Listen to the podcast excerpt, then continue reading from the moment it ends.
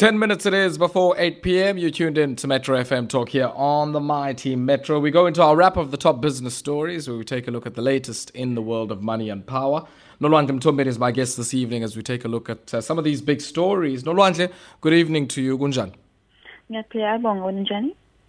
I'm good, thank you. Uh, let's maybe start off there with Burger King before we get into uh, the Zondo Commission and uh, maybe some rugby news, if I can say that. Uh, Grand Parade's been trying to, I guess, offload this particular asset, Burger King, uh, for quite a while. And I guess, you know, uh, uh, COVID nineteen and even, uh, you know, those value write-downs during COVID nineteen complicated that process somewhat. Yeah, I think, you know, what has happened, we've seen many deals, you know, kind of fall through um, during the COVID environment because you'll find that, you know, a company was is planning to expand or sell off some stakes, and then the conditions are related to revenue and profits, and then COVID comes and it shaves off a whole bunch of profits. So as a buyer, you feel, you know, you should be getting it, you know, paying less for the asset that you want to acquire. And mm. that's the struggle that Grand Parade has had, especially given that it's, you know, gone through a restructure, you know, possibly, you know, there's been activism where the management was changed and they're now trying to turn the, you know, the entity around. And one of the final things that they had to do is sell Burger King and some, yeah. you know, other related companies. But unfortunately, the Comcom, you know, turned this down and said, no, this is, you know, not in the best interest of, you know, in terms of the competition laws. Mm. And now they're, you know, they have to find alternatives to it. Yeah. I'm catching some flack, uh, Nolwandle, on, on social media um, for my view, I guess, on how the Competition Commission has read this. I mean, my view is that you can't substitute, uh, you know, transformation for what some are saying is saving an indebted company and saving some of those jobs. Um, you can and should be doing both. I mean, it's just part and parcel of the rules of operating in a country like ours. Yeah. So I think the first thing is to understand the mandate of the Competition Commission. It's mm. not just about promoting efficiency in the economy and ensure that the environment is also competitive. But within the actual Competition Act, they have a mandate also to ensure that they are creating a more, you know, equitable economy um, where there's opportunities mm. for all all people, especially the increase of ownership amongst the historically disadvantaged persons. So that is part of the role that the Comcom has to consider. So in light of what they need to do, it's not like you can substitute one element for another. Mm, in considering mm. these conditions, they need to think about, you know, will this, how does it affect the country as a whole in terms of the employment dynamics, um, inclusion of historically disadvantaged people, because that is part of the N D P, and they have a role in promoting that and making sure that those goals are met. So, of course, mm. debt is a consideration um, and such things, but they're not here to assess the debt situation. That's not really their role. Um, their role mm. is to also consider the overall bigger outreaching and societal issues, which is what they're doing now. Yeah, and I guess at the end of the day, this is a merger acquisition type thing. It's right? an acquisition. And, uh, it's an acquisition. Exactly, and, and whenever an acquisition happens, you know, they need to come to the party, and when, what they look at is not just questions yeah. of market dominance, but as you say, you know, even questions of equity as well. Yes, definitely.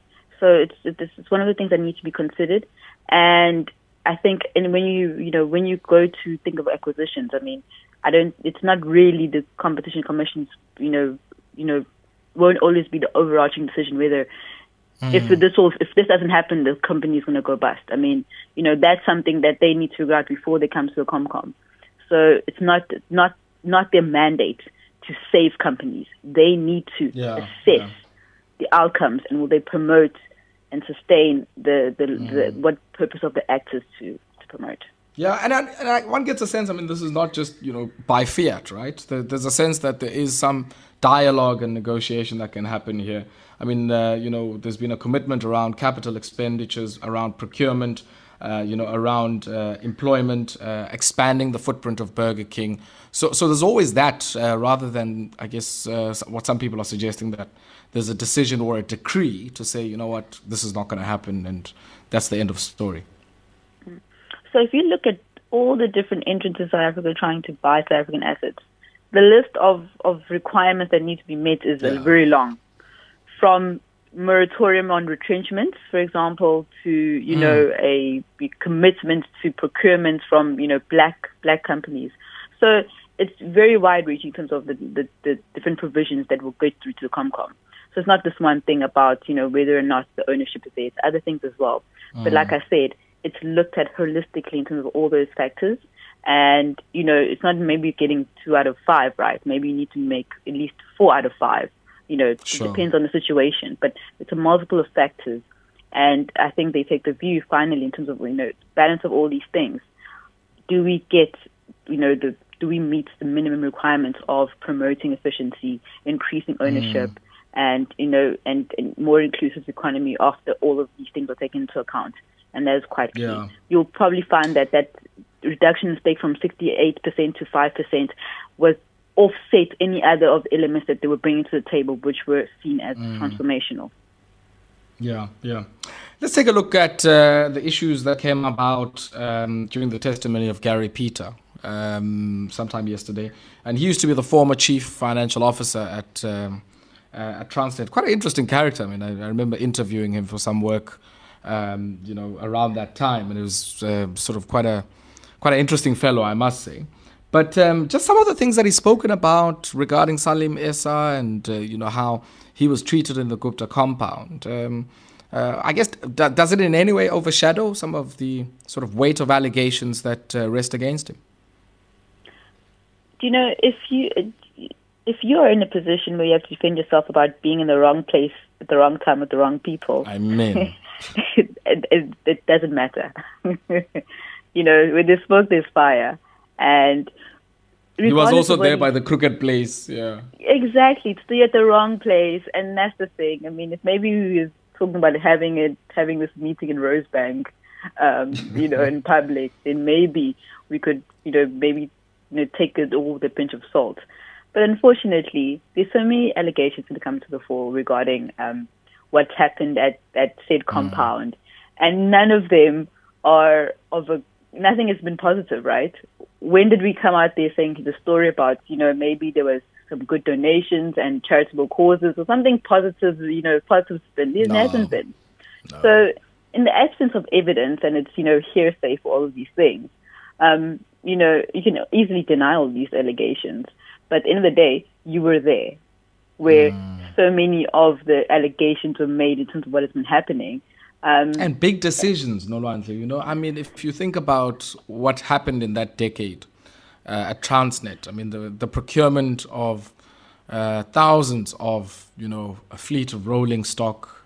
And these were people at the helm. And, you you know, you ask big questions around uh, in an organization of that size. Um, one might argue nothing goes past, you know, a C F O. No big payments go past a C F O. But also these meetings are not held held at compounds. This is the other thing. Yeah. That's the thing, right? I, I, the wrong I, place. I, I, I. Like I said, if it was a business meeting somewhere in the boardroom, but that's the first thing. And then for me, it's like, okay, what more do we need to discuss? If we're really in the wrong place, like, you know, if there's an integrity, then you know better. Yeah, it's a tough one.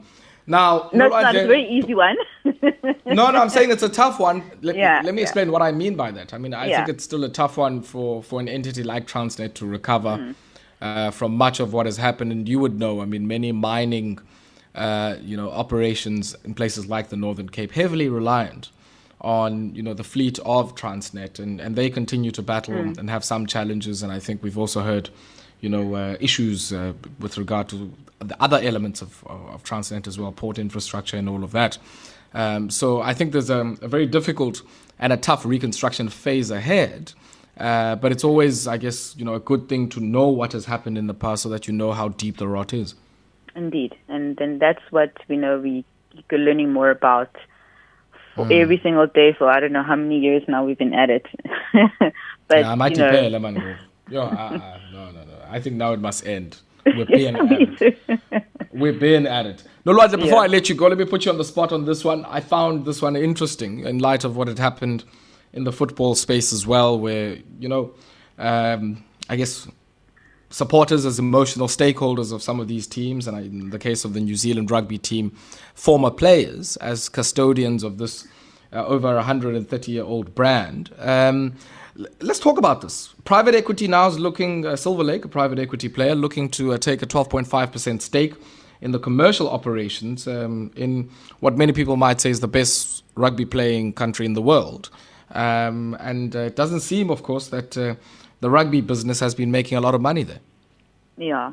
So, I mean, I imagine that this kind of environment um, where, you know, sport, the revenues aren't coming in um, from, you know, people obviously can't go to stadiums and, you know, the coffers are getting empty as far as sports mm-hmm. environment. And I'm sure if even sponsors are, are cutting their budgets, it's very tempting now to kind of, you know, realize assets and find other ways to, you know, get commercial revenue, especially if you have potential investors who have the, the money, you know, as P E, mm. P E companies typically will.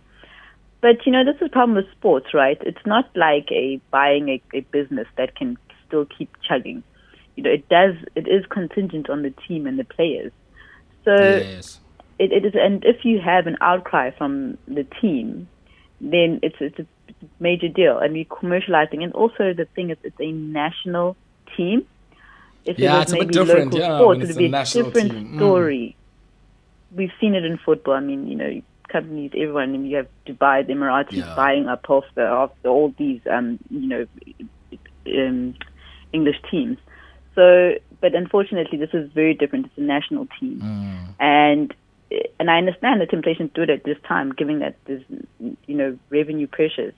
But I think longer term, I think that national pride that comes with being a national team and yeah. um, coming through that, it will impact the players and the mentality. Mm. And, and it's not something that we've seen before. When you change ownership, you know, you know teams can go into a funk. Sure. And that's obviously going to have also ramifications yeah. for that. So I'm, mm. I'm not convinced that it's the right move. Um, sure. And I'm not sure if other countries have done, if there's many examples of such things. I've never but seen something like this one. You know, I've never also come across it, but it's, especially since it's now it's a national team. So since when mm. did our national teams become up for sale? I mean, I mean. Mm. And it's the best mm. team, right? So you at least think that if the they're world. having a hard time, like, imagine S A. Yeah. I, I see. Let's leave this one, Nolwandle, before uh, you know South Africans kill me because they'll say, "Well, who are the world champions?" Yes, we know the Springboks oh, are world champions, hey, but consistently, consistently, yeah, the All Blacks. Nolwandle, as always, a pleasure. So, let's leave it there. Thank you very much for your time. My pleasure. Nolwandle Mthombeni is a market analyst helping us there with our wrap of the top business stories. We take a brief break now. When we come back, the C E O of Avis Budget, Ramasela Kanda, is my guest.